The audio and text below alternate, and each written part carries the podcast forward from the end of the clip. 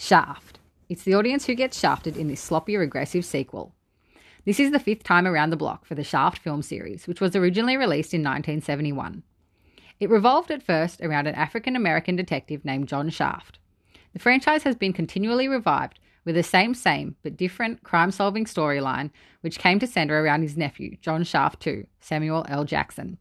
And now it's been resuscitated by everyone's favorite streaming giant, Netflix, to focus on Shaft 2's now grown son, who goes by JJ.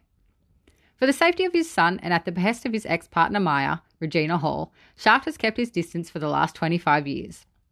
JJ, Jessie T. Usher, is a plaid shirt wearing, coconut water drinking data analyst for the FBI who has learned everything he knows from his mama. When his best mate and former army vet, Karim, dies of a suspicious heroin overdose, JJ decides to reach out to the old man who abandoned him and who conveniently runs a private investigations firm to get to the bottom of it.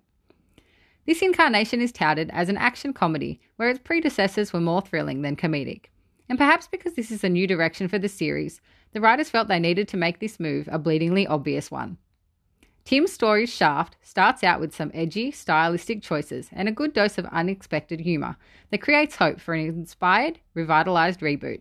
But you'd be smart not to get your hopes up. Somewhere in the second act, it slips dramatically from chucklesome to outright cheesy. By the time it reaches its predictable conclusion, you've got yourself a full size, cheese, stuffed crust creation with a script that falls in a heap and reduces virtually all of its characters into caricatures. The film is at its best and funniest when Shaft and JJ banter about what constitutes manliness, how we use labels to define people, feminist ideology, and equal opportunity. JJ is presented as the modern day alternative to his sexist, close minded father. And had the film taken this notion and run with it, giving a new, more thoughtful, and intelligent breed of Shaftmen to the world, it could have been a success. But JJ is only meekly presented as the alternative and not the answer.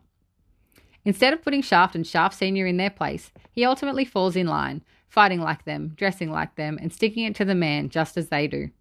JJ should be the new, higher standard hero of the film, but it's Shaft that emerges victorious.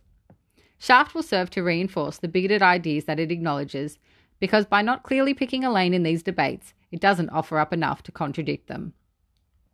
Putting the film's failure to make any kind of meaningful statement aside, the father son adventure is amusing enough, due in no small part to Jackson's Could Do This in My Sleep performance, and a sturdy effort to keep up with him from Usher. The action sequences are lazy though, almost mirroring each other at times. It's rarely thrilling nor suspenseful, and the supporting cast suffers at the hands of the limited script. Shaft, at least the first half, is a fun film, but doesn't bring anything new to the table. You'll enjoy it more if you watch it mindlessly and expect nothing from it. If only it had been man enough to deliver a hero that wasn't as behind the times as that very concept. See it if you enjoy watching Samuel L. Jackson's mofo style, or you feel like watching a movie but you know you'll probably fall asleep halfway through. Skip it if you cringe when women are referred to as pussy, or cheesy humour makes you run for the hills. It gets two stars out of five. Jump on over to the See It or Skip It Instagram page to let us know what you thought about this review and the film.